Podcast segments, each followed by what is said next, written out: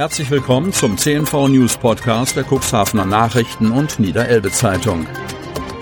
In einer täglichen Zusammenfassung erhalten Sie von Montag bis Samstag die wichtigsten Nachrichten in einem kompakten Format von sechs bis acht Minuten Länge. Am Mikrofon Dieter Büge.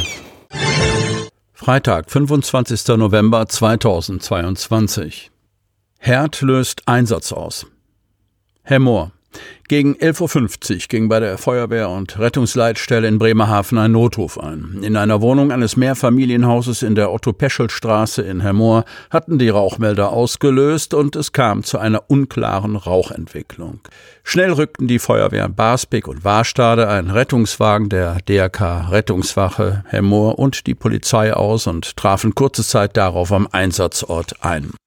Nach erster Erkundung wurde festgestellt, dass Essen auf dem Herd angebrannt war. Dadurch wurden durch die Rauchentwicklung die Rauchmelder ausgelöst. Das Essen wurde aus der Küche entfernt und die Räumlichkeiten kräftig gelüftet. Größerer Schaden entstand nicht. Somit konnten die Einsatzkräfte die Wohnung wieder an die Eigentümer übergeben und den Einsatz nach einer knappen halben Stunde beenden. Weihnachtszauber am Schloss Ritzebüttel. Cuxhaven. Die Mischung aus einer zimtigen Glühweinnote, gepaart mit dem verheißungsvollen Duft nach puderzuckrigem Schmalzgebäck, gebrannten Mandeln und Bratwurst liegt in der Luft. Düfte des Weihnachtsmarktes, die Bürgermeisterin Dilke Karallus immer wieder verzaubern, wie sie bei der Eröffnung des Markttreibens in kleinem Rahmen nur allzu gerne verriet. Veranstalter Christian Marinello zeigte sich glücklich darüber, dass die liebgewordene Traditionsveranstaltung nun endlich wieder unter normalen Umständen stattfinden kann. Die ersten Gäste ließen nicht lange auf sich warten.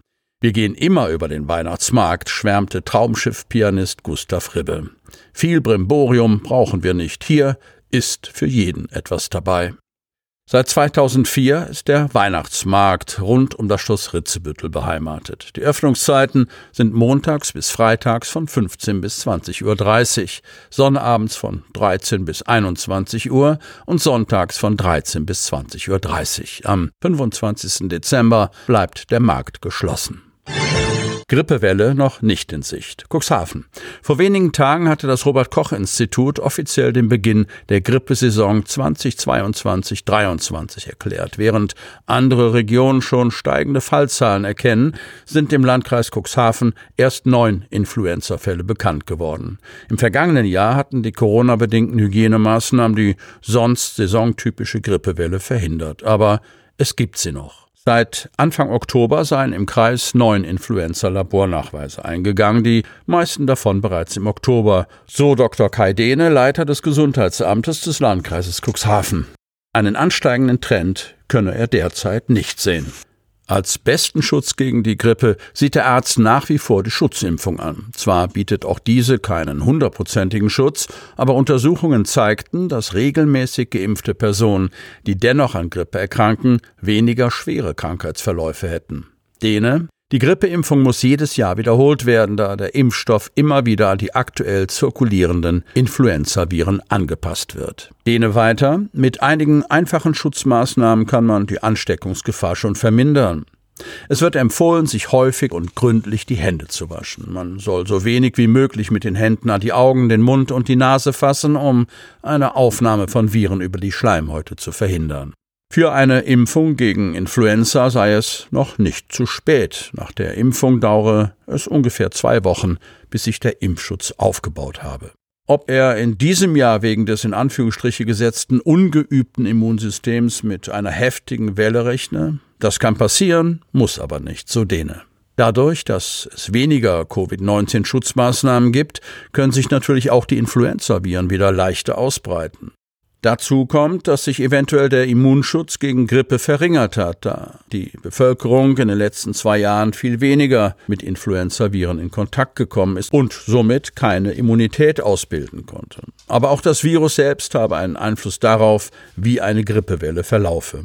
Das Influenzavirus verändere sich stetig. Diese Veränderungen spielten eine Rolle dabei, wie schwer die Grippewelle werde. Es sei derzeit noch zu früh, um zu sagen, welche Virusvariante für den Winter 22-23 bei uns dominant sein werde.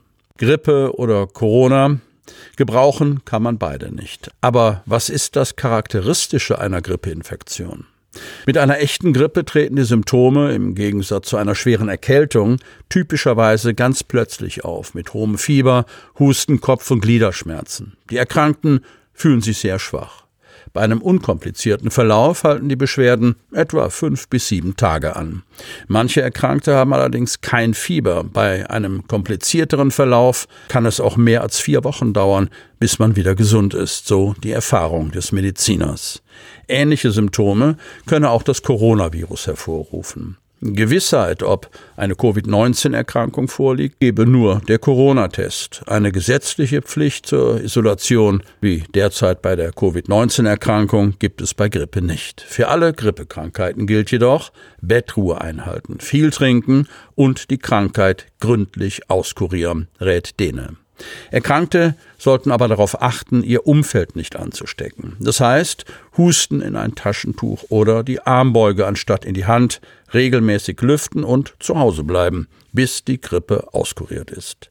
Für Schwangere, Ältere oder Menschen mit einer chronischen Grunderkrankung könne eine Grippe besonders schwer verlaufen und auch zu Folgeerkrankungen, beispielsweise einer Lungenentzündung, führen. Grundsätzlich sei der Besuch beim Hausarzt oder bei der Ärztin immer zu empfehlen, wenn ein starkes Krankheitsgefühl bestehe oder sich die Symptome nach ein paar Tagen nicht besserten. Sie hörten den Podcast der CNV Medien. Redaktionsleitung Ulrich Rode und Christoph Käfer. Produktion Win Marketing, Agentur für Text- und Audioproduktion.